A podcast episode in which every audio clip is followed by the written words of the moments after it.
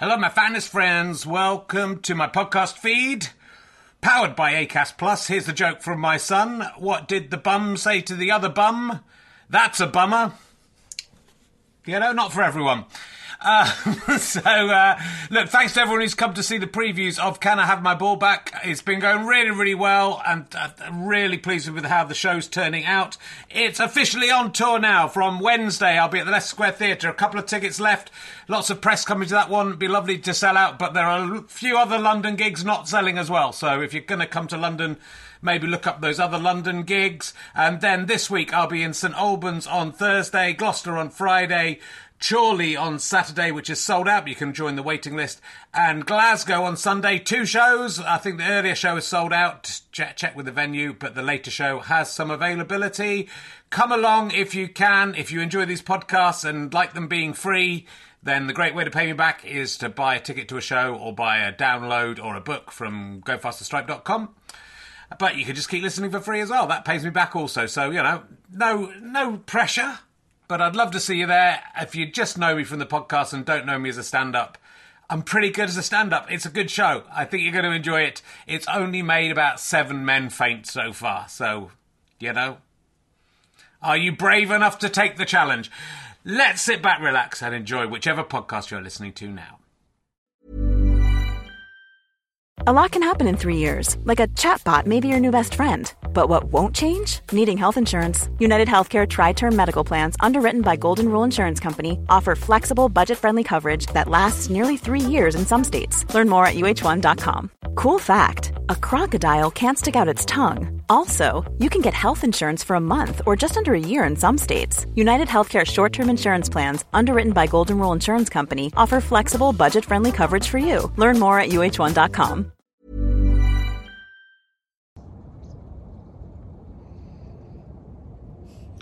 Oh, hello, my fine friends. It's me, Richard Herring. Uh, welcome to another RHLSTP. I'm currently uh, on location in Wales, where I'm filming in this beautiful castle, Margam Castle, uh, near Port Talbot. I think I am. I'm not sure. There are deer out here. Can't see any at the moment. There's a train over there. But welcome to another episode of RHLSTP. Um, this week with the amazing Nina Conti. Uh, a lot of discussion about ventriloquism and who is the best ventriloquist out of me and her. And I don't think you'll be left in any doubt who it is after this.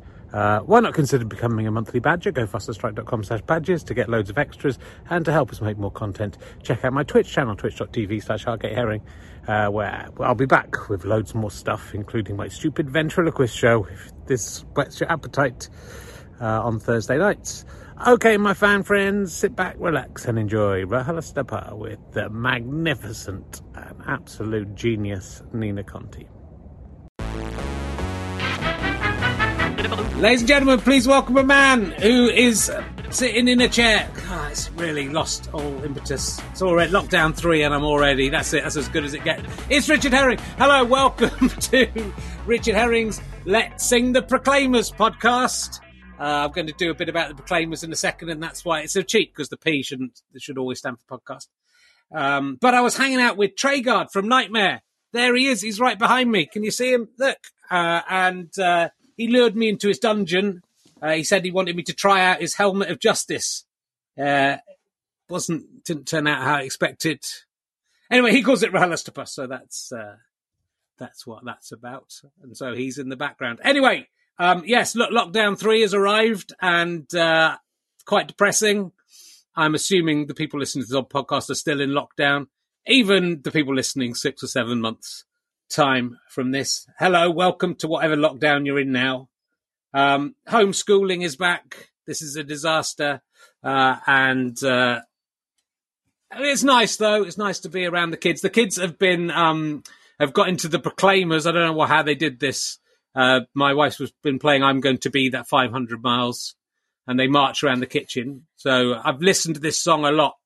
Uh, and although the Proclaimers are rubbish at doing the proper Scotch accent that I can do, or that it's almost offensive, their attempt at the Scotch accent, I, I think it's genuinely a brilliant love song. It's a brilliant pop song. It's just a brilliant song. It's properly romantic. It's passionate and mainly realistic. And that's what I like about it. The Proclaimers will go out and work and give almost every penny to their partner slash partners. I'm not sure if they share a partner, which is more honest than saying every penny. You also get the feeling the Proclaimers like each other more than they'd like anyone else, but it's still a fabulous song and sentiment.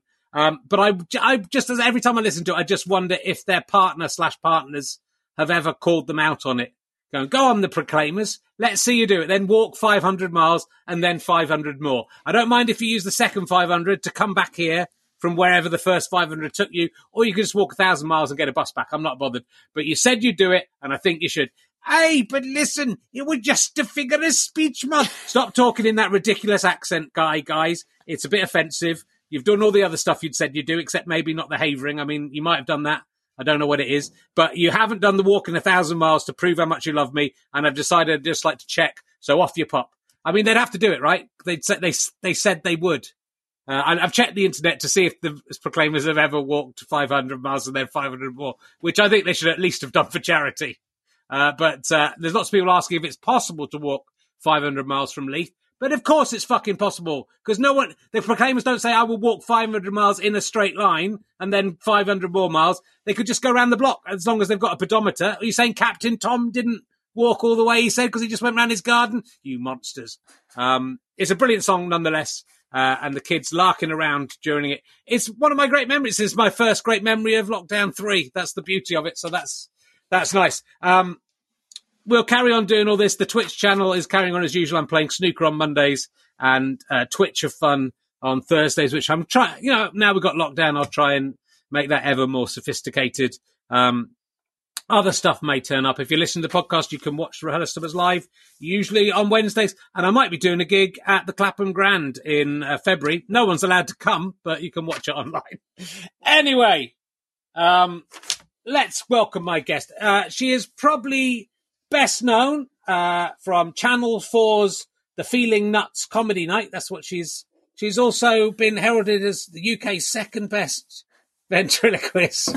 oh God, I mean, I've just been watching it today, and uh, you know, I've been making that joke a lot, and I feel ashamed of myself because she is amazing. We please welcome the amazing Nina Conti, ladies and gentlemen. She's there. Look, that's Hi. her. Hello, how are you doing? Yeah, good. Good. Second best. So who's first? Is that Paul I'm the, Zerdin? be- I'm the best. Oh, you're the I'm best. the, it's me.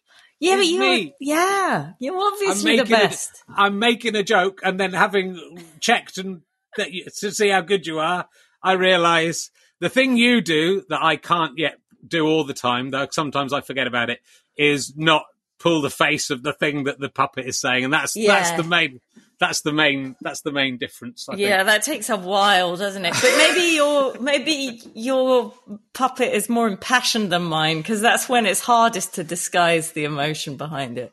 I did one. Um, I did a Christmas one where I did songs, and I kind of did a few takes them because it wasn't live. Uh, and there's one of the characters that has it's a it's a it's a donkey. It's actually the first. This is the first. This is when I started doing ventriloquism. This is my first ever uh, ventriloquist dummy. It's a donkey finger Wow. puppet. Uh, its ears have come off, but he goes, it- it looks like, "Yeah, yeah, ah, why can't I die? Why can't I die? So he's shouting, and then I had to read, I had to sing this song three times, and my voice had completely gone, and my whole face is just like I'm in so much agony as I'm singing it. I used the first take in the end, even though it was bad because I couldn't bear to uh, do that. But yes, it's it's uh, it's been interesting coming to ventriloquism. I've thought about you all the way through, of course, because you know I don't want to I don't want to step on your toes, Nina. I don't want Yeah, to. get off my yeah, patch. um, you must be you must be really quaking in your boots. Uh, down, Richard. Got a rolled I'm- up newspaper and I'm hitting you down. I'm I'm self training. I'm not. Uh, my see, my granddad. When I got into ventriloquism, I'll show you my ventriloquist dummy now. I was doing ventriloquism probably before you were born. Uh, not quite. Uh, in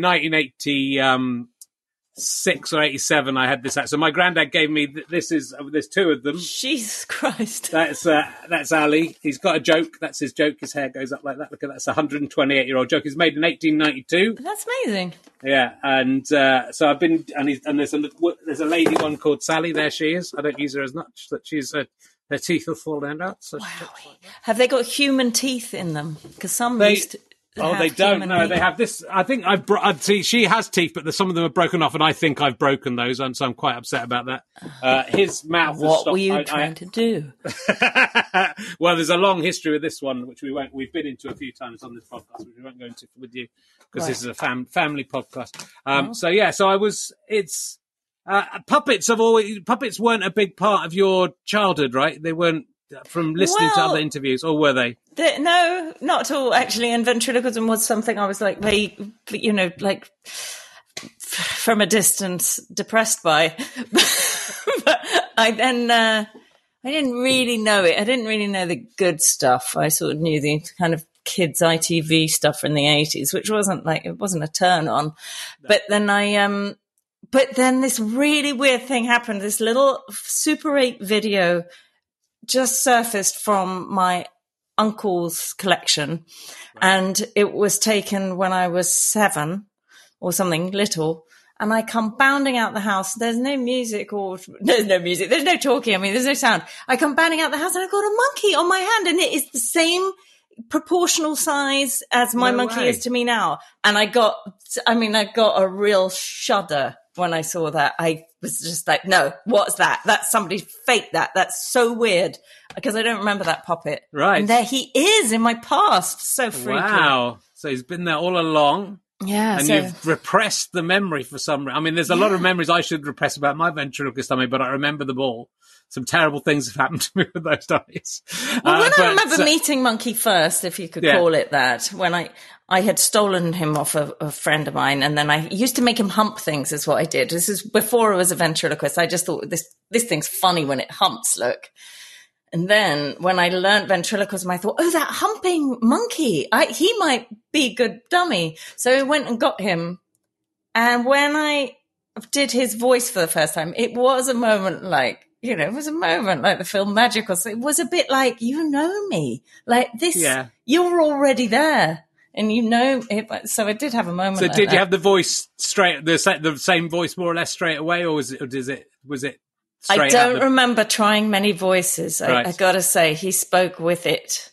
Uh, that me. Well, you know, you see a face and you think, how would it talk? And I thought it should have a sort of low, important Sure. voice, as low as I can go. it's I well I'm I've always been fascinated by I mean I've always been fascinated by puppets. The more I real look at it, I all the shows I loved as kids were the puppet shows. This Twitch show I'm doing is sort of a sort of homage, like taking down slash I don't know what copy of all the kind of things that I uh, that I saw as a kid, really, but just done sort of by a madman in an attic in a sort of postmodern, you know, going mad sort of way. Yeah. Um, but I've, but I've, you know, I've always, from that very first donkey, that's the first laugh I remember getting is doing, doing a show with that donkey and a little horse behind the sofa and my nan and then my mum really laughing. So that literally is the first thing that, so I, I've always had this somewhere around. Did I you am sort of- always say I can't die, or what? Was no, it no, because? I because I pulled off his ear. So obviously, at some point, I pulled off his ear. So when I found him, it, you know, he was in a tin, and I kept him. And I just thought, you know, he must resent me so much for. And and then I, I over the, I, I kind of looked it up on eBay, and I bought uh, the proper ones. Oh, I can't wait. Where is he? Oh, there he is. And so here's someone who's looked up. Well, I then this one. This they're 50 years old. These puppets. They haven't even. That's not been out the. That's not been out the box. No one's ever played with it. right. And that's that's what he should look like. So I've pulled off his ears. well, I mean, but, you know, neither of them is- look anything like a donkey, particularly. no, his ears have gone a bit wide. But you know, that's so they've got a they've got a, a dichotomy between them in that he's loved and played with and destroyed, and he's been in a box for fifty years and not. And you know, who is who should be saddest out of those two? But the it's it's him. Um, is the Oh. answer. But uh, it's it's sort. Of, I find it interesting having because I keep on getting sent puppets or finding puppets or finding. Uh, I do a. I have a, a Marmite lid that I that has a face on it that I do you know, I'll just bring you up to speed. That's my Marmite lid. There was someone that he's a character. He tries to do stand up comedy. Right. Yeah, I mean they're everywhere. I'm looking at that. I think with my headphones, Oh, yes. you know, with a little we got that's almost one. Yeah, I mean good. they're very they're very available to you once you start looking. But what you do, but the, this is what you do though in your, I mean, your current act or your latest act. You can't do it currently, I'm sure, on stage. Um, although there are masks involved, I think the masks are probably the most dangerous masks for spreading COVID. But you basically turn an audience member into a, uh, or, audience members into into your dummies and and then I'm guessing you just look at them and you're creating the character on the hoof, or do you have Yeah. sort of stock characters you go with? Because it see they seem to be straight out of the box. You get who that you see, you see them, and you work out who they're going to be. Yeah, it's it- only come ra- exciting if you do that. Really, I, I think it, it, you try and say what you think they're thinking, even if it's this is just awful. When when can I sit down? Whatever it is, it's. Yeah, yeah. I used to go against type and think, well, that would be funny if someone meek says, "I'm going to dance and let me go crazy," but then I started to find it funnier when I didn't go against type and I just try and get in alignment. and See where they lead me, and then it's it's much more fun. I've been me. watching quite a bit of it today, and it's just it's just it's it's amazing. It's very entertaining. It's wonderful how um, people join in, or even if they don't join in, it's still wonderful. But if they join in a little bit, or it's sometimes they're joining in a lot, and it's it's a really lovely bit of audience participation. I think in that it's not humiliating. Uh, but people can join in. But I just love the way the voices come, and you've got the voice and you've got the character straight away based on looking at it. But I think that's one of the characters I've got is this uh, is literally this. Um, now this is a puppet we made for something else and we never really used, and then it got Chris Evans, not that one, the one we've been talking to before, and sent it to me in the post. It's meant it's King Midas, right? I had a character called King Midas that we wanted to re- bring back, then we never did.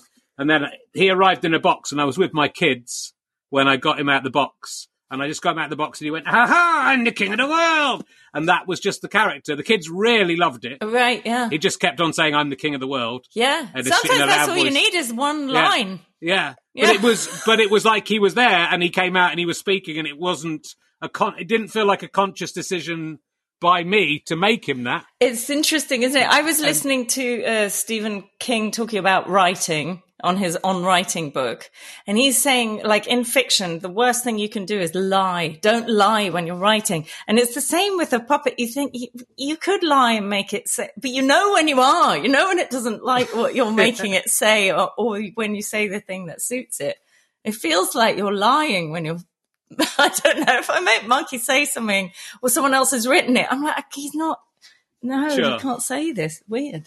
I mean it's it's now look I've I always had this theory and you I hope I mean we don't know what you're like in your personal life but I'm assuming you are the exception that proves the rule and I'm hoping that I'm also the exception that proves the rules but it seems to me most ventriloquists are either pretty crazy or are sort of slightly dangerous offenders of some kind. Hmm. Uh, and do you think they were like that first, or do you think that the being a ventriloquist sent them mad and slightly bad? I think there's a therapeutic thing about it, actually. So maybe they were worse before. um, I don't know. I I think it it's well. I mean, I've been to the ventriloquist convention and met hundreds of them, and they're very Yeah. uh, like actually kind of sweet people, very accepting. Yeah, um, and uh, and also quite happy to be in the shadow, and they'll meet in corridors and let their ostriches talk to each other and stuff. It's sort of sweet. They're like dog owners. Uh, but know. is it? Do you think it's is it a step back to? I mean, that's what I. It, there's loads and loads of interesting things, and I think it's sort of the essence of comedy. It's about is it stepping back to play as a kid? I watch my three year old, and he has his dolls, and he'll go and they're having a little conversation. Are we stepping back to that? Are we finding something sort Yeah. of pure and childlike in that? I was very it- quiet at school. I think when I first got to school, I did stand in the playground and wait for break time to end. I mean, I I was not trying to get any sympathy here. I was just, I was unsocialized. I'd not played with other kids and didn't know what they were. And I remember just standing thinking, I don't, I gotta just get through this day and hopefully, you know, it took me ages to talk to anyone. So I feel like what I've done in my show is create a playground where I'm completely in charge and no one else gets to talk, only me. It's a, it's a sick vendetta. Um, I don't know. I mean, it definitely helps express. It's, uh, it's that's the obvious thing. It helps you express yourself if you if you're a little bit. Um, I don't know, inhibited. It really releases. But as you get older, you care less. So I'm kind of less in need of it in my 40s than I was in my 20s in my twenties, it was like, oh, finally, you know, a pen I can write with, finally a thing, uh, you know, I can. Uh, but it's sort of like what you know, comedy. I feel is as a stand-up. I think you've still got that. You've got a voice in your head that is either you know sometimes it's criticizing you, sometimes you bring it out and and let it speak. Uh, and sometimes it's just going say, you know, say this, say this, say this. Yeah. And it doesn't feel like you, right? And so Yeah. I think, yeah, maybe if you're, if you were shy of being a stand up or you didn't fancy being a stand up, the idea of having another being either a character, you can play a character and let that character say things that you wouldn't say, or you've got this little thing that sort of, but, but I just find it interesting the way once you get into a conversation with, with a puppet, a mannequin, a dummy, whatever you want to call them, um, that it can surprise you that it says things you're not expecting. Yeah. Um, sometimes I get to the point where I've forgotten a, a, cat, a, of person or something, both ways round actually. Uh, but he he will know what he'll give me the answer to what I'm talking about, which I guess happens when you're trying to think of some when you're trying to think of a fact or something like that, and you can't think of it.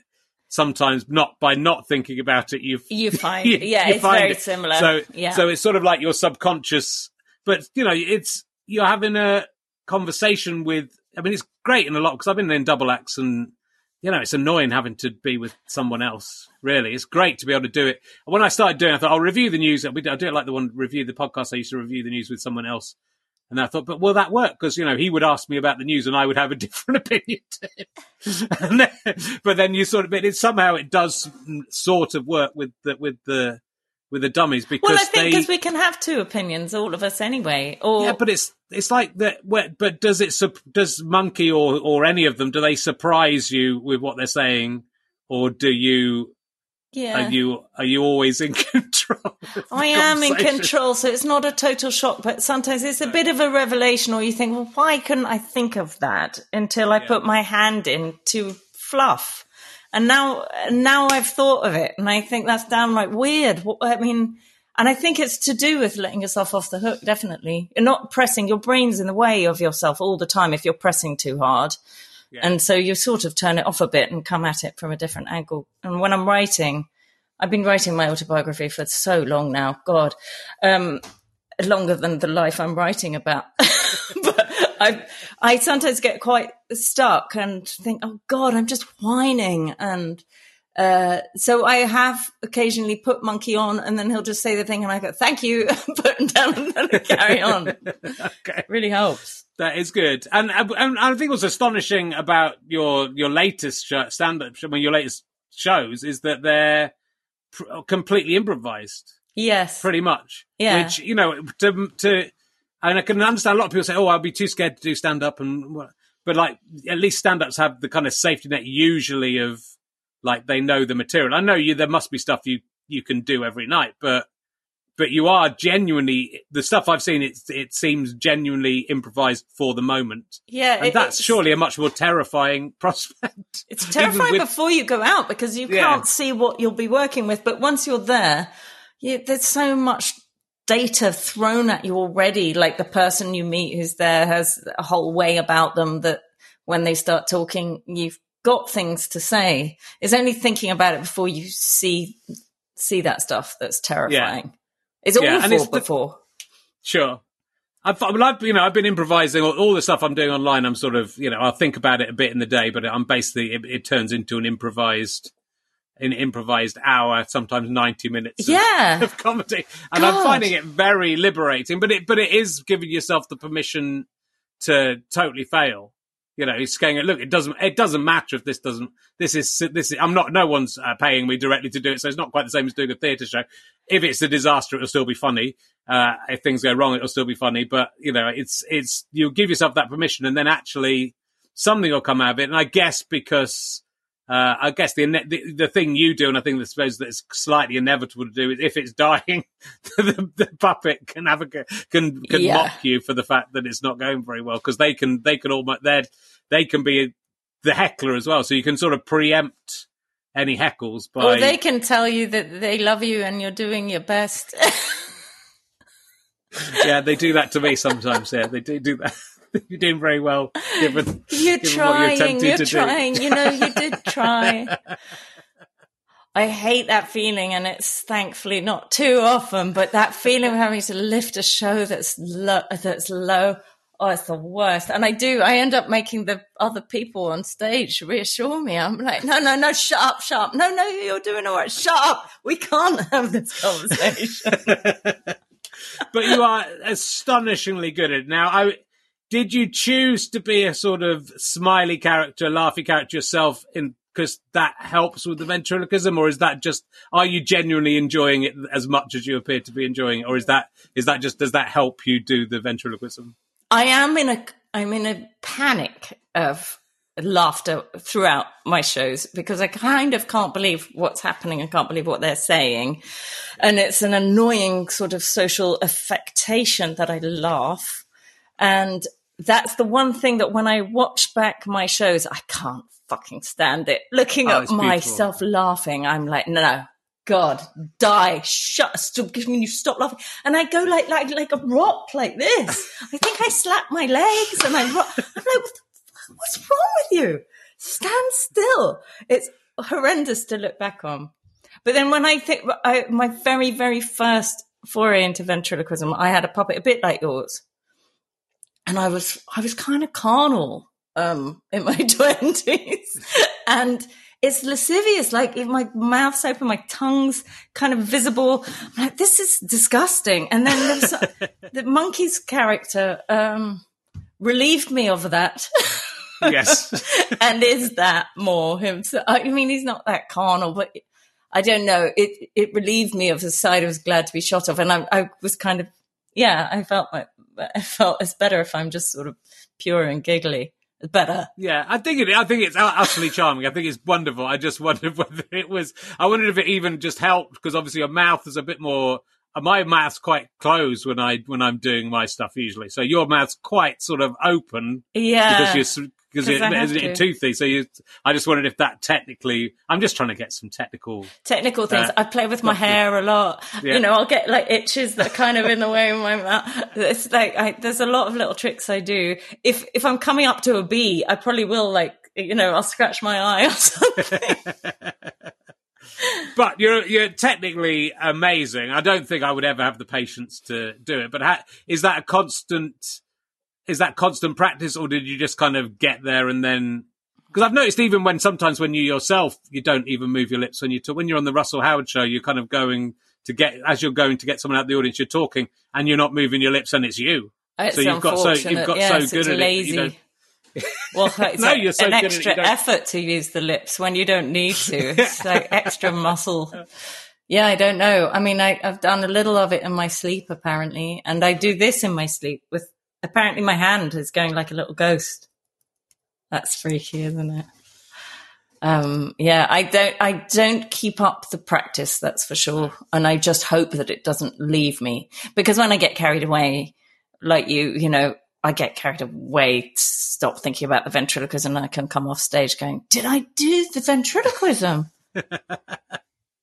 but it's sort of, I mean, it's, you know, it does, I know you're talking to Adam Buxton about this, and uh, there's a fantastic uh, Adam Buxton uh, podcast with you that went out recently that uh, discusses a lot of this stuff. But uh, it sort of doesn't. I mean, I'm very much of. I mean, you said Ken Campbell thought it's more important to have the character than the technical ability. So as long as yeah. you've got the character, people know it's not real. Yeah. So it's lovely when you forget for us. You know, I think the the beauty of it is it, it, people do home in on the puppet and start looking at the puppet yeah. and believe it's talking, even if you're, uh, you know, as technically inept as I am. So it's um totally. But all the the ones from Sesame Street and stuff, when they go out with their puppets and they meet the kids and stuff, no one even cares the other person's there. They're not bothering with the ventriloquism. And I saw that happening. Thought, wow, I'm really, I'm really doing a lot more work than I need to do. Well, you know, look at that's why I look back at a lot of those, especially the seventies ones. I mean, Rod Hull, Emu didn't even speak. Emu was yeah. absolutely, I mean, um, absolutely the laziest thing in the world. Yeah. He's just grabbing at people in an inappropriate way. Yeah. Uh, with his hand. I know. and that's, and that's an act. Basil Brush, he's down behind the, the desk, the guy doing it. All the rainbow guys, they're in a suit or they're behind the desk doing it. Most of them don't even do it. So you know, yeah. it's it, it is it's it's wonderful. It is really enjoyable to see someone do it brilliantly. Um, my dad said that both his dad and his granddad, who made the puppet, would do it and just not bother trying not to move their mouths. And my dad is pleased that someone's doing it and Yeah. at least making an attempt to do it properly. Yeah, for But, me, it's uh, not the main thing. And Edgar Bergen, he was a, there was a big, big one in the 40s and 50s, I think. And he did sketches with Marilyn Monroe and W.C. Fields and all kinds of people. He was awful. I mean, he was awful. His puppets were nice and they had a nice, like, they had a wistful kind of intelligent kind of relationship, but their mouth control was all over the place, but no one really minded. And then he went, did very well on the radio. So. Yes, there's been a few radio ventriloquists, which is good. Yeah. My my my act goes out as a podcast, audio podcast, but you can watch it as well if you want. When you're ready to pop the question, the last thing you want to do is second guess the ring. At Bluenile.com, you can design a one of a kind ring with the ease and convenience of shopping online. Choose your diamond and setting. When you find the one, you'll get it delivered right to your door. Go to Bluenile.com and use promo code LISTEN to get $50 off your purchase of $500 or more. That's code LISTEN at Bluenile.com for $50 off your purchase. Bluenile.com code LISTEN. Ryan Reynolds here from Mint Mobile. With the price of just about everything going up during inflation, we thought we'd bring our prices down. So to help us, we brought in a reverse auctioneer, which is apparently a thing. Mint Mobile unlimited premium wireless. Ready to get 30, 30, bit to get 30, bit to get 20, 20, 20, bit to get 20, 20, bit to get 15, 15, 15, 15 just 15 bucks a month. So, Give it a try at mintmobile.com slash switch. $45 upfront for three months plus taxes and fees. Promo rate for new customers for limited time. Unlimited more than 40 gigabytes per month. Slows. Full terms at mintmobile.com. There's never been a faster or easier way to start your weight loss journey than with PlushCare. PlushCare accepts most insurance plans and gives you online access to board-certified physicians who can prescribe FDA-approved weight loss medications like Wegovy and Zepbound for those who qualify. Take charge of your health and speak with a board-certified physician about a weight loss plan that's right for you. Get started today at plushcare.com slash weight loss. That's plushcare.com slash weight loss. plushcare.com slash weight loss. Um, and and so uh, you've got a lot of. I mean, you, you inherited all of Ken Campbell's the, the, this whole thing. I think we talked about it in the Edinburgh Fringe podcast, but I'm not sure. everyone But people won't know. Yeah. No. Well, so you and you you worked with Ken Campbell, who is absolutely one of my heroes, and I used to go and see his shows, and now realise that I'm now the same age as he was in the shows that I was watching. shocking. Yeah. terrifyingly. Uh, but I mean, he looked a bit older than he was, I think. But uh, um, but yeah, he's absolute comedy genius, and you worked with him a lot, and. Uh, got close to him, and then uh, and then when he died, he left you all of his his mannequins. Yeah. He left me every single So how many have you how many have you got?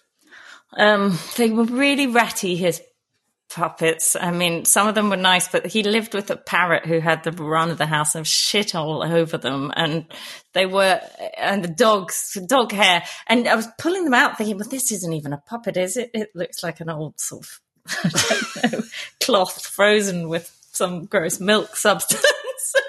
And then, no, there is a little, oh, it is a puppet. so there were lots that were kind of gross, but then some of them were fantastic. And there was this puppet, which was actually supposed to be like an old man, but he had used, um, oh man, I've forgotten her name. Who was that brilliant writer that wrote kind of repetitive poetry?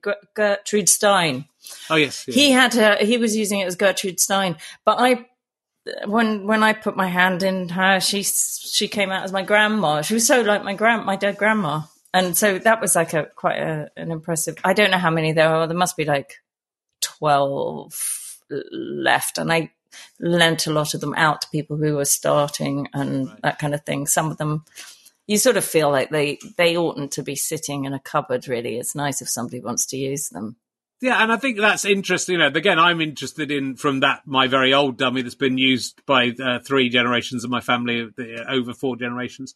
Um, that obviously you're doing something, you're picking it up exactly as you say, you're doing something actually. A different character comes out with the with the different ventriloquist. And my great granddad would not be happy about what I'm doing with his dummy, though he might be happy that it's still I mean, if he could get his head round what's happening, he might be happy that it's still going. That he's in use. But is Yeah. the puppet happy with this role? Yeah, I mean, I think so. Yeah, Yeah. I think he- the puppet seems happy to be much more sweary and unpleasant than he would have been Yes. when he was being used Well, by he a moves Methodist. with the times, yeah. it does, it does. But that's you know, but that's sort of because because in your a wonderful film, uh, her master's voice, which uh, again I think we talked about last time, but is well worth seeking out if you haven't seen it.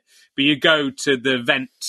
Uh, heaven or whatever it's called, the the the, the Vent place where all the, yeah. Vent Haven, yeah, where all the ventriloquist dummies whose whose ventriloquists have died, Yeah. uh, they they bequeath their, which is a And they terrifying sit, like would they sit just staring at the ceiling and they have Yeah. little pictures on their laps that have their heyday you know them like uh, uh, in, with an audience all laughing and then they are like this. It's so it's so eerie in there. And moving as well.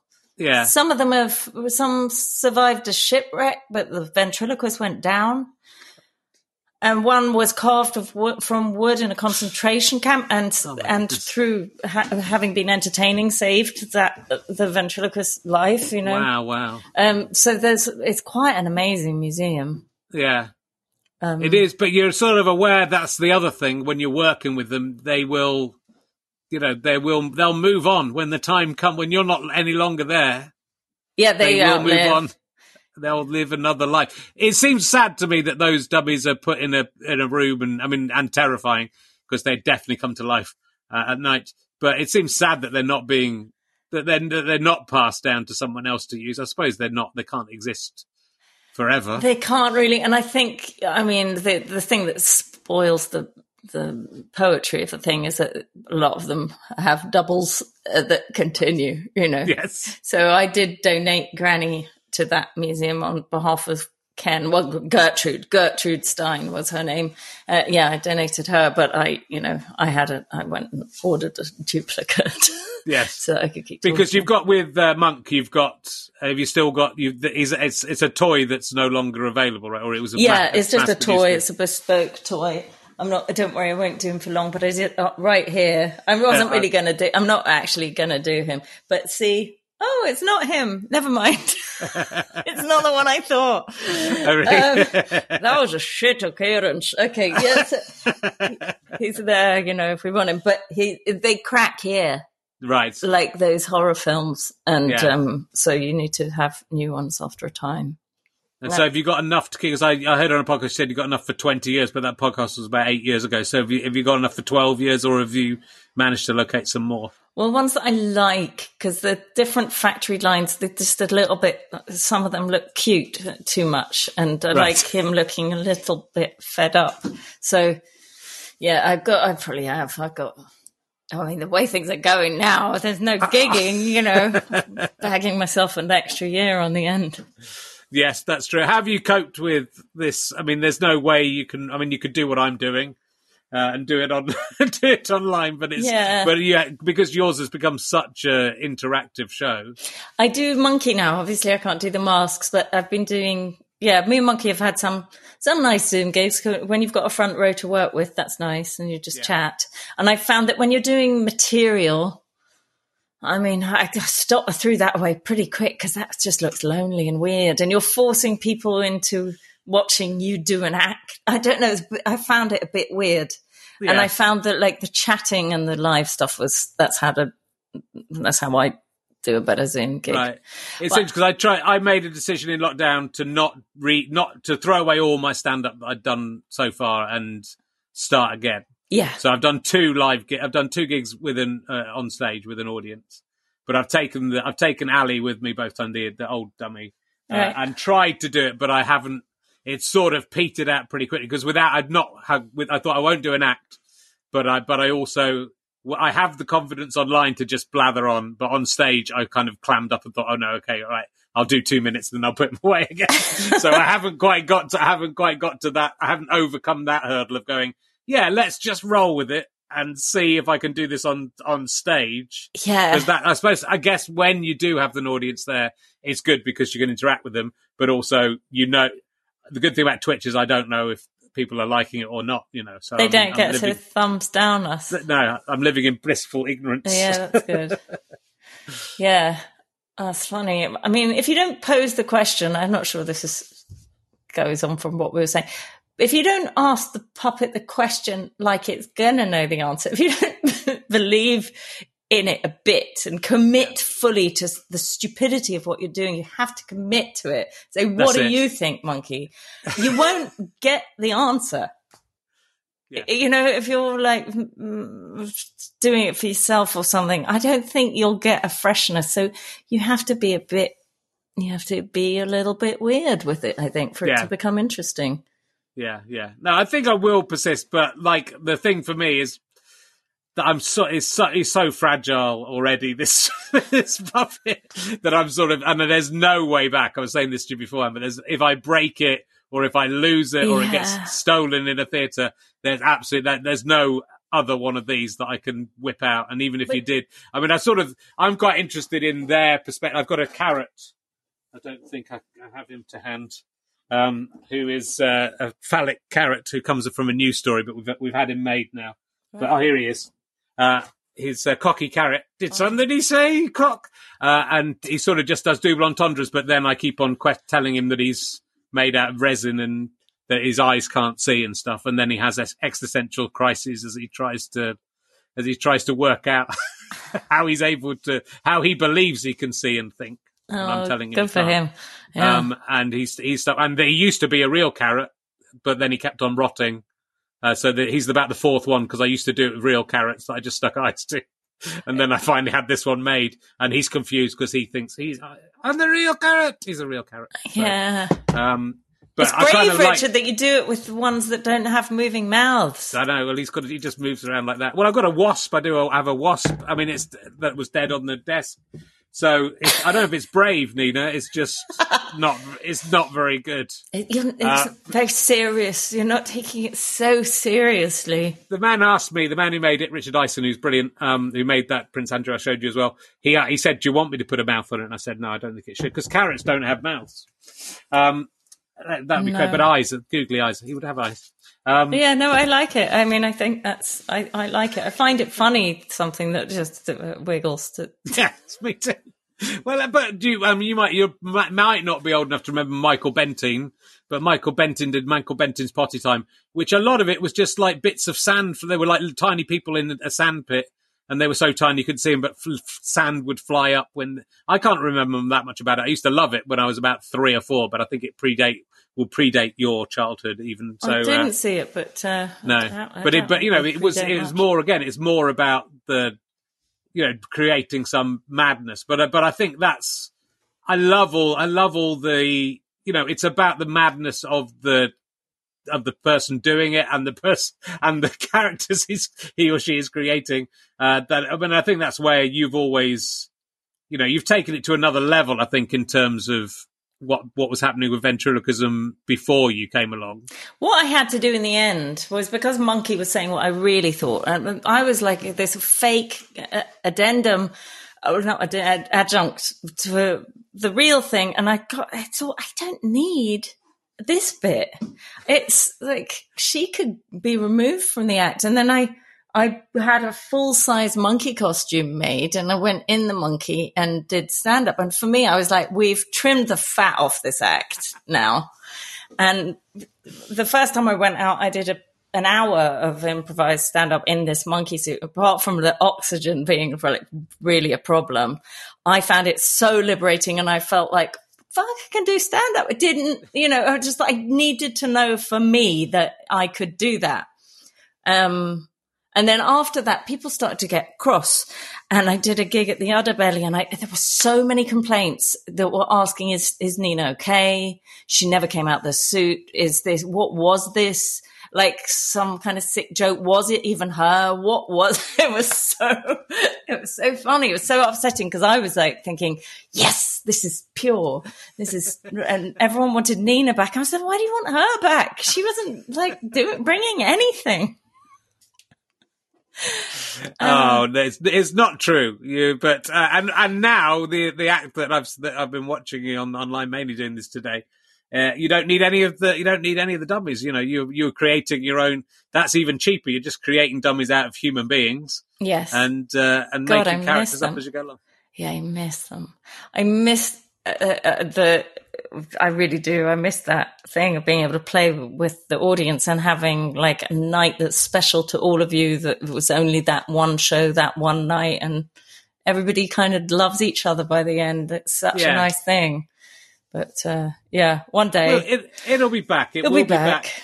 But I think it's interesting that people, do people, people worry. I mean, I'm really playing with that, that, that though, the idea that I might be having a mental breakdown, and I'm not entirely sure I'm not. I Mm. don't think I am, but of course I wouldn't if I was. But do people, do you find people are worried about your mental health when they watch you, or do they? They do. just- They're definitely. I Yeah. think people do often ask, "Are you okay?" And I think, yes, of course I am. It's an act. I'm doing this for money, and I've created this. It's by design.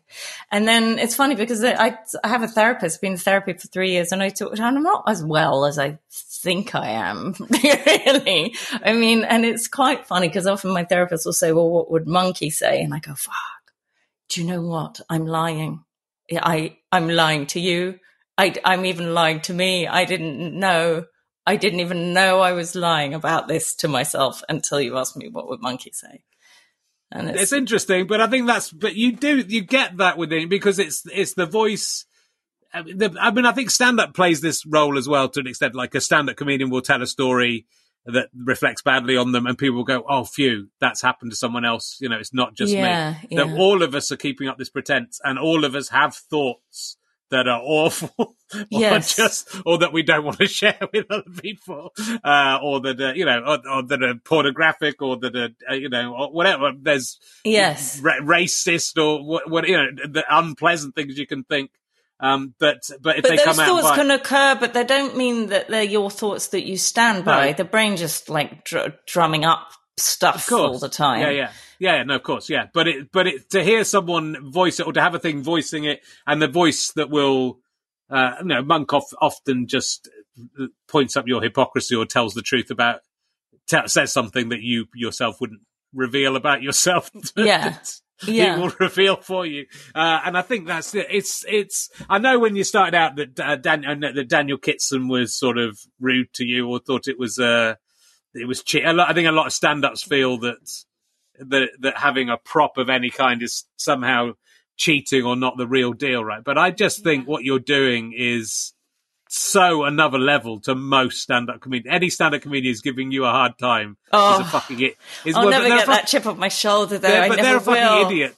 But it doesn't matter about them because what you're, you know, because you're doing an act that is philosophical, psychological therapy, you know, but also is very entertaining as well. I think that's the that's the important thing, and I don't think it matters. I think sometimes comedians can feel like, oh, being entertaining is somehow, you know, not right. Cheap. Is you know, it's cheap, and it's not cheap. It's I what I really love about the is this, this a real ma- I just think it's magic when you watch the people who've become the the puppets and their and their their decisions on what what they're going to help you with, and sometimes they're really keen to help you, and sometimes they're reluctant, but then suddenly they'll pop up and they're doing things a little bit before you need to do them. Yeah, and- yeah. I find it, I find them proper magic. adorable in there. Yeah. Because they're like they're a sort of an underdog, but they also have the power, and uh, you know it's confusing. They didn't ask to be there, and there's like perfect clowns as soon as they've got, and they're But like be liberated for- because they're not really themselves. Yeah, yeah. That's it. So it's, it's like you wearing the monkey suit.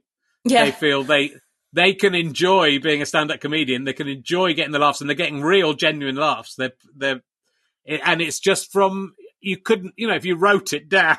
It wouldn't make any sense if you said if you went into a TV company and this is going to be funny. I'm going to put this mask on a woman and she's going to be a theology student and believe me, it's going to be great because she'll just she'll pretend to be a kangaroo or something and it'll be great. You won't believe it, but if you explained it, it wouldn't be funny. But to watch it, the the subtlety of it is so great, and the and just the human truth of it, I think, is amazing. But but it's it's a it's it's really interesting the, stuff you've done around it as well, and the the shows that you've created, uh, and the sort of you, you're doing a new you're doing a new podcast which we should talk about. Yes, I'm doing a podcast which isn't ventriloquism, and I'm working with uh, Shenoah Allen from the Pajama Men.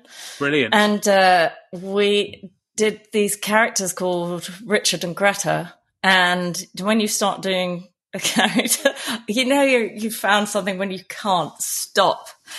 You know, you can't stop the character, and it just keeps coming back. You can't put down the accent. Um, but uh, yeah, that's really exciting. That's the first thing I've kind of created that isn't ventriloquism in a long time, and it doesn't feel that different because again, it's a vehicle of a character that can say things that I can't say. Um, yeah. But uh, yeah, very excited about that. That's going to be out hopefully same time uh, this right. goes out when it goes out. Yes, yeah, okay, we'll look out for that. But you were an actor to begin with, so and you are you still do act every now and again. But it's did you miss acting, or did you think this was the because it's such you would never have predicted when you you know when you were when Ken gave you these this um, puppet and said get on with this and have a go at this you wouldn't have predicted you'd still be there in you know 15 years time or whatever no i just but... thrown it across the room I go what, what do you mean I'm just going to do this for the summer. Or yeah. to have made a career, you know, to, it's your actual, it's your proper career. You know, it's, it's, it's insane in a lot of ways. I but still feel like a, a customs in uh, America when you used to be able to go there and they'd say, what do you do? And I would say, oh God, I say I'm a ventriloquist. and it sounds so weird coming out of my mouth. I think, am I really? That was a weird life choice. And then one time, twice actually, some they've said, um, do some. I'm like, oh my God, are you not going to let me in the country if I don't do some? I'm like, oh, I can't. It's not good. I haven't got my puppet. And they're like, oh, show me a bit. And I think, shit, I better. They're wearing a uniform. So I go, hello. And they look at me like that. You know, you're not. they must be uh, in customs. They must be more interested because they, you know, they spend a lot of time putting their hands up people's asses anyway. So it's they the next, it. it's the next step in it. They're just going. If only I could just do a voice while I was doing this. oh my god! oh, that's human puppetry, oh, I will never want to think about it. That's your. That's when you that's... back when COVID's over. That's not a COVID. You can't do that during COVID. That no, but as but soon after as it's COVID's over, over right up right there. in, up to the mouth. oh my god! And then look at their face and see what you think they'd say. what do you do? You've gone insane. What? She's killing me. She's killing me. Uh, God, I can't wait. Oh dear. And let's let's talk about some stuff that isn't. I just want to talk to you about ventriloquism, and it's my show. Uh, th- that's what's great. Uh, next week, I've got Dr. Sophie Hay on, who's uh, an expert on Pompeii, just because I like Pompeii, and I'm going to talk about Pompeii for a whole whole week, a whole, hour. Week? It's great. whole week. I'm, I probably would do it for you. I can do ventriloquism for a week. I would talk. You you did uh, philosophy. You got a first in philosophy at the University of East Anglia. I did. Yeah, that's, that's a... you got a first though. So do you know what the meaning of life is? No. How, they can't give you a first if you don't I guess the... with philosophy, I guess it's not that different from ventriloquism because you're posing, it's question and answer, isn't it? It's like upping the, trying to get to the truth by, oh, yeah. I should stop doing gestures because I forget that this is not always going to be with picture. Um, right. But yeah, I think I went, I then got honored by the university that I went to, and they were trying to link in the speech ventriloquism to philosophy. And I think he did quite a good job because it was to do with ecstasis or ecstasy, which is like a throwing out of the idea. Uh, uh, that's what ecstasy is, and I guess okay. that's what monkey is. It you you throw out an idea and then you argue it, and so it's not that. Yeah, it turns out there was a similarity.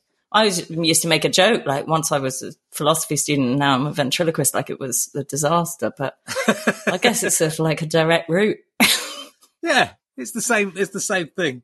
I think, but you've got a very like a lot of people who who into philosophy are quite serious and you know and worn down by life. Yeah, and that doesn't seem to have happened to you. You seem to be very positive about life. Oh God, I am. I think. I mean, this is a hard time. Obviously, uh, no, I don't even want to spend too long on where we are in the world right now. But it is grim, and it's very easy to get sad. But there's like there's this mantra of you know you'll be all right. You got to keep going. You got to keep going. You know we have to. Yeah. Um, it's just too much, too much bleak otherwise. And you, when you see, I, it's funny the things that make me cry are just like these little uh, efforts of um, someone singing or something right now. can really get me. Actually, I've forgotten what it was that made me cry. There was something I saw and it made me cry. It was a gig or well, uh, what was it even? I haven't done enough gigs and I can't remember. Sorry, that's a really bad story. okay. But I found myself sort of crying at somebody making a joke or singing a song or something because I just thought, oh, it's nice. Oh, sorry, this is real wank. can we can we forget We can't I that. Gonna, we? I'm going to go on for Yeah, longer. No, no, it's no way, awful. No way taking out. yeah, yeah, yeah. But I think it's not. You know, I think that positivity. That's. I think we ha- you have to stay positive through. Life is so weird and surreal, and I think you either get. I think the people who take. I think I feel like you take it. Life as you know, not not seriously, but that you're you see the comedy in life. I mean, And, you, uh, I definitely try to. There's something Yeah. like if your kid's unhappy or there's something like that's very real and close to you and painful, it's really hard then. And when I'm writing my autobiography, the, like the sad bits, you know, I find themselves moaning. But if you can't like get beyond and look back at it with some sort of joke, I mean, that's the that's the striving. I think you've got to keep doing that. Um, but I, I don't know. I'm no, I, I don't think I'm like really cheery. Like my mother, my mother's so cheery. She will not let in anything sad, and it enrages me. I can't stand her cheerfulness. But it's it's something that I also love about her, you know. And it, one day when she's not here anymore, I'll just think about her sunny nature and weep and think, why was I such a bitch to her? on Richard Herring's podcast. Yeah, yeah. I don't know. I just sort of think, you know, I've I'm start. I've been reading. Someone has offered me a, a guest uh, who's a kind of uh, uh, astrophysicist. Who I might- I might get on, but I might not. But I've been reading his book. Uh, he thinks that uh, that that asteroid that went through the solar system a few years ago might have been some alien artifact, right? So it's sort of a slightly. But he's quite a serious guy. But Right. but I think I'm. I, I know the universe is like really big, and I know the lo- that logic tells us there should be intelligent life somewhere else. I think we're. I think this is an accident, and I think there's only there's only one planet where this has happened. Only to one this Richard extent. Herring. I think there's only one of me, even if the universe is infinite. I don't think there's intelligent life anywhere else. What do you think about that? Oh, I think that's a bit of a downer. I'd prefer to suppose there is, but uh, you know, I've got no grounds for it. But it is big. I know, but just the chances of that's what. I mean, not that of- intelligent, maybe. the chances of being alive, the chances of being, you know, the, the way that humanity understands so much about the universe and can do so many things, it's so dependent on so many accidents. Yes. Through, and you know, and the, the dinosaurs were here for hundreds of millions of years and could easily have stayed here for hundreds of millions of years more. We wouldn't be here.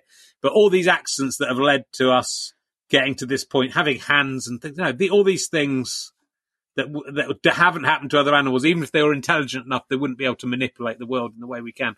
I'm, I don't think, I don't think there's anything else out there. I think it's just us. Well, I mean, you probably should ask the astrophysicist this No, question, gonna not the you about it. ventriloquist. Did- I he think hasn't got a I- first in philosophy. Or wrong. It's depressing to think it. I think but I wrong. still think I mean, Ken Campbell. he when I thinks said that there definitely has to be. he thinks there has to I be. think he's wrong. Well, I mean, I also think you can't stop looking, and you can never prove otherwise. So you have to suppose it's possible, but uh, on some level, probably. I don't know. Ken Campbell, when I said, "What do you? What's your take on life after death?" He just said, "I'm all for it," and I thought that was like about right. You know, never mind whether it's true. I was bore me with whether I think it's true or not. I'm all for it. Yeah. know, Yeah. but it's Okay. Uh, I'm all for there being. So yeah. I no, I'd like there to be. I'd like there to be. I just, I mean, I'd love it if there were aliens, but I just sort of think there might. It might just be with this, you know, not even billion, hundred trillion, million, billion, billion, billion to one chance, and that to me takes the pressure off a little bit. I don't think it, you know, with the with, that it's an accident. It doesn't put the pressure on if life- we're the only intelligent. No, one. off because like it doesn't matter. Just We're not meant it. to be here. It's an accident. Life is people take life too seriously. We and even if even given we're here, we shouldn't. You and me shouldn't be here. The chances of you, Nina Conti, existing No, are definitely. infinitesimally small. Yes, very and, uh, small, very much. very lucky. We're on a knife edge, really. But the thing Yeah. of that lying on your back, and looking at the stars, that kind of, you know, being stoned and looking at stars on a summer night and thinking how big it is and what's out there. You know, I don't ever want that to be taken away. That's the best bit of life when you get those little openings where you think, ah, it's big. Oh, oh, oh? You know, those bits, that's the stuff I live for, I think, is, is the freak It's out still moments. big. There's no. It's definitely big. That's there's no question of it being big. But Yeah. I don't. Even if there is anything out there, I think I saw something. There was a tweet from the Voyager spacecraft, which has been flying out of the solar system for quite a long time now, tw- 30, 40 years or something like that. It's been going. It's 17, something like 17 light hours away from Earth. Just pathetic. Yes. It's been going know, for so it's long. It's very big. it's not even. one- It's not even one than- light day away. I don't think it's anywhere Pathetic. near, but you, how can you stop looking at the other bits that are way outside the bits we're talking about? You can look, but you can't touch. That's my. That's my mantra. Yeah, you can't put your hand in it. You can't. You're not allowed to put a face on it and try and make it talk. That's all you're interested in. Yeah. Oh dear. Mm. Um, well, did you ever like? There's a few things that ca- came up, and I know some of these were for um, for programs and and documentaries you're working on. Uh, did you ever? You were threatening to learn to do Mongolian throat singing. Is that something you have, have taken up, or has that not happened yet? It happened a bit when I was giving birth. That's when that came good. Um, but it was some, that was another thing that Ken goaded me into and sent me off to learn, um, tooth and throat singing without telling me what it was. You know, I didn't even really know what I was. Just turned up some bloke's house in Forest Hill. He had loads of teeth. More- It seemed to have more rows. And when he, he took me, there was all like fag butts and stuff in this house. And uh, then he sort of started this singing that had two notes in it. And I th- I was really freaked out. And I thought, this must be something to do with all those teeth.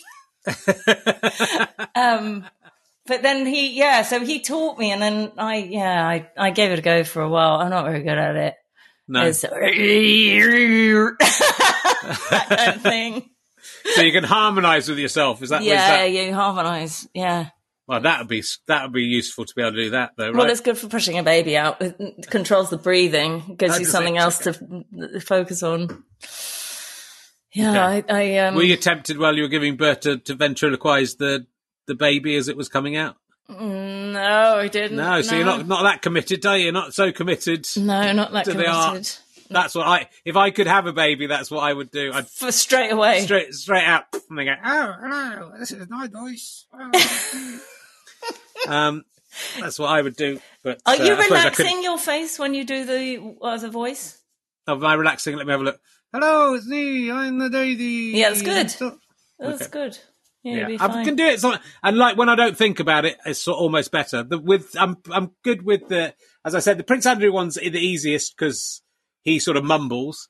When I'm with Ali, I kind of do get swept away with it, and so I am reacting to what he's saying much more weirdly. So that's the one I'm sort of most comfortable yeah, yeah, talking with. excited. I'm get I get annoyed by him, and then I'm deli- I, I sort of wind him up and pretend I don't understand what he's saying, and then he gets annoyed with me. So Yeah. because he knows I do know. Uh, and Giggle Doctor, this was for a, a clowning documentary. So yes, you- I studied how to do clowning. I actually like clowning a lot. It doesn't have anything to do with circus clowns and creepy clowns. Like theatre clowning's like something about not faking what's funny and try, like being just you as stupid as you naturally are. Um, it can be funny if you get it right. And it's it's really such a holy grail. People become obsessed and go on these courses, almost like a cult. They can't go, can't get enough of it. I was very interested in it because the people who do it well are so funny. But um, I I was very impressed by a, a film I saw about a clown who worked in a hospital in Denmark, and uh, he really like he really lifted the kids' spirits, and they would forget they were sick for a bit. And so I had this calling at the time to try and do this. And I was so bad at it. I just upset sick children and I had to excuse myself.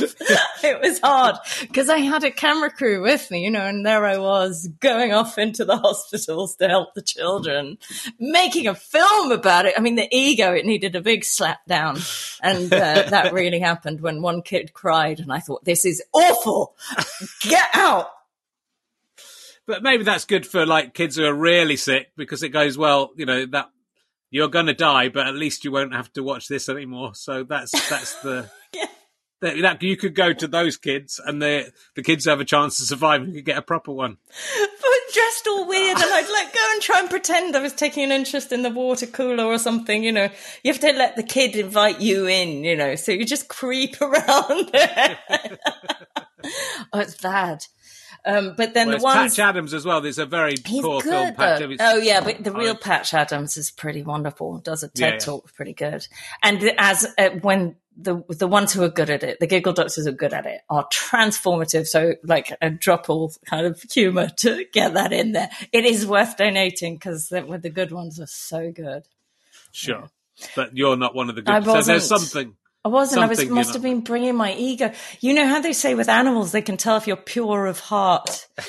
Uh, like chimpanzees, they don't like assholes. They like nice people, and they can tell. And I think I, I think the kids were they could tell I wasn't pure of heart. that clown with the documentary crew. We don't. I think I think what it is is kids are able to. Kids are very good at sniffing out desperation. I'm too desperate with my kids. I want them to really think I'm funny and make them laugh. Yeah. And my daughter especially is not having any of it. So when I when I'm not trying too hard, she'll find me funny. But if I'm trying, she can. She just uh, maybe she's just a little bit cooler than I am. But she she's like you know she's the high status one in our relationship already. My Yes. six year old, my five to six year old daughter. Um, so uh, you know, I think they can. I think they know when they're being. They're just good at, at sensing when they're when something isn't quite right. I mean, think, you I can't laugh at need, really, No. can you? No. It's uh, it's too uh, it's too painful. yeah. But I, So- yeah, so that's when when a gig's not going well, it gets worse. Is because of the need. no one wants it. But the whole thing's a need. You know, that's it. It's it's again, it's the pretense because the whole thing is obviously need. You know, the, any comedian, however cool, needs the audience to laugh at them and needs the audience to at least engage with the act in some way. I guess need can Uh, be funny, but you know, in a relationship, when somebody's going, getting their relationship's gone on the fritz, and they call you up and go, "But maybe they, they didn't take me because of this," and maybe, and you think, "God, your need is going to make it fly." Oh, we have to control this need because it's so unattractive. Um, I guess it's exactly the same with an audience. You need, you know, but then need actually, if you are truly needy, it can. I guess it's funny. Really I think it can work, it. but yeah, I think uh, on stage maybe in real life. In it's, real life, uh, it's no. I was a very, I was very need. I was thinking about this, my like my early girlfriends. I was so uh, so intensely needy.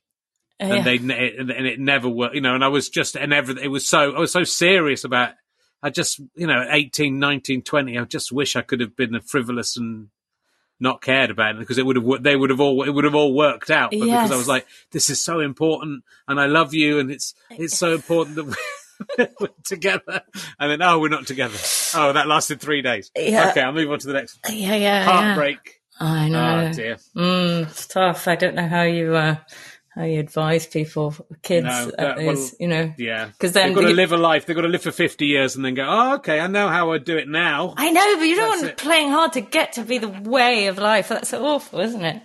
Anyway, Oh, look, um, we're, let me just see if there's anything else I really need to talk to you about.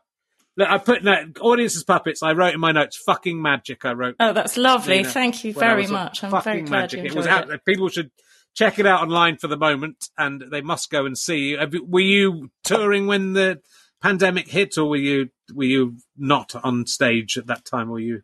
I was about to go on tour Wow. to Australia. Yeah, I was Oh. about a week away from the flight. Yeah, and then there was going to be a dating show as well. In um, I was going to do. I was doing a dating show with masks, like a Cilla Black with masks.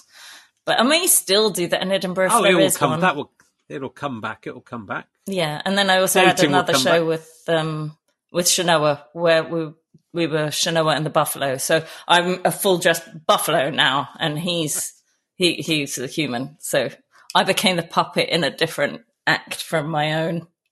But- So there's lots going on, and we will be back. I don't, God knows what it sort of feel, that this feels just where we are. Where we're recording this at the beginning of January, it does feel like it's stre- stretching out ahead of us a little bit in terms of getting back into theatres, which will be the last. I we I always knew would be the last thing. I feel like we're in a submarine and it keeps going lower, and you're asking, "Can we go up?" And no, it keeps descending. Descending. It's claustrophobic. But I think you know, in, in, in a way, in a sense, I mean, I try and take the positives out of it as much as possible. I'm not, don't think I'm as positive as your mum, but I am quite a positive person. And there's lots of good things. But I think we, it, it that little, mean, not little, that huge fire through our lives will make us, when we get to the other side, I think appreciate what we've got. And it's gonna, I think there will be, I think the year, the first year of being back in the theatre uh, is going to be extra magic. That is my prediction. It's going to be extra. magic. And the last Yeah. gig I did was in Brighton Dome, and there were it it was just barren to look at because it's such a, such a gorgeous venue and it's all packed up. And then there were just like a, a skeleton smattering, all wearing masks. It, not my masks, you know, like the COVID Yeah. masks. And I thought, "Do you know, this is frightening. It's frightening to look at visually. It's barren, but um, they were so friendly, doubly friendly to make up for it. You know, from behind the masks. That I don't know. Those little signs of life are very. That's very enchanting. you know, the ways we're trying to reach out. And, Yeah, well, it's you know you keep doing what you're doing, Nina. Is you're ama- I uh, I think uh, I, I, the other thing I thought as I was researching you is like when I started doing these podcasts like t- nine, eight, nine years ago. I was kind of was- uh, my attitude was, you know, why is everyone else doing so well? And you know, I'm I don't feel like I'm doing as well as I should be doing. And then having talked to loads of, and watched loads of other people's acts properly, you go, oh, the reason is because everyone else is really good.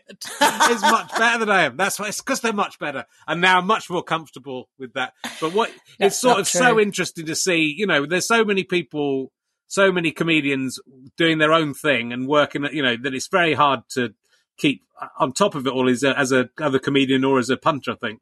And you look at and when you look at someone like you and you've taken what you've done and you've run with it and been so creative with it, it's just astonishing. And I just I just doubly want to say it just for all the stand-ups who have been sniffy to you because what you're doing and i've just i know i'm repeating myself but what you're doing is sort of so way beyond what most people are doing uh, with their comedy that uh, do keep doing it and, uh, it, and uh, we will be back is there one piece of ventriloquist advice you can give me as a fairly novice ventriloquist that you think will make me a, a better ventriloquist is there one secret you learned early on that uh, that was a Um, stepping stone Well, the, the one I'd probably be interested, but you may already have done it. Turn off the camera, turn off the recording devices, and put away the notepad, and just you and the puppet alone have a conversation for its own sake. and see how far you go. Uh, Okay. Go deep, you know.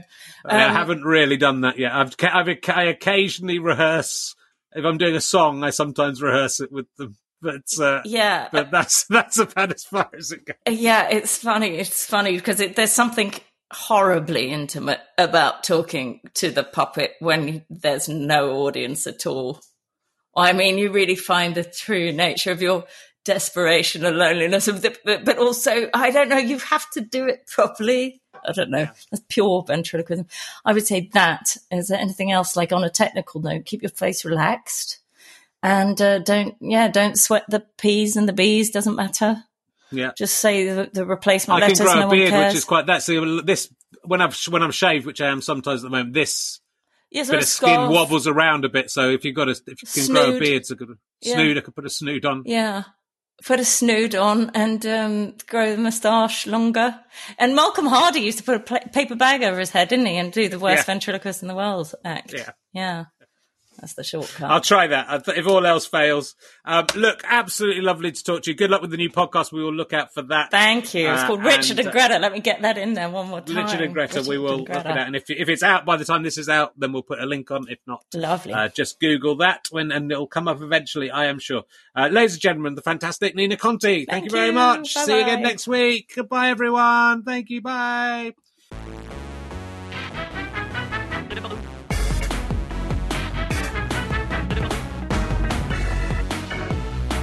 You have been listening to RHLSTP with me, Richard Herring, and my guest, Nina Conti. Thank you to Pest, who play this wonderful music. I'm indebted to my friend and producer, Chris Evans, not that one, who does so much to keep this going. Thank you very much, Christopher. Uh, I would also like to thank ACAST and Orange Mark at the British Comedy Guide, and everyone else who knows me. Uh, thank you also to Kathleen McKeegan for some research and the excellent RHLSTP.com website. This is a Sky Potato Fuzz and GoFasterStripe.com production. Hey, why not head to GoFasterStripe.com slash badges, become a monthly badger and help us make even more content for you. Do check out my Twitch channel, twitch.tv slash rkherring for almost nightly fun. If you think three out of seven nights is night. Which it is. So fuck you. See you later. Bye.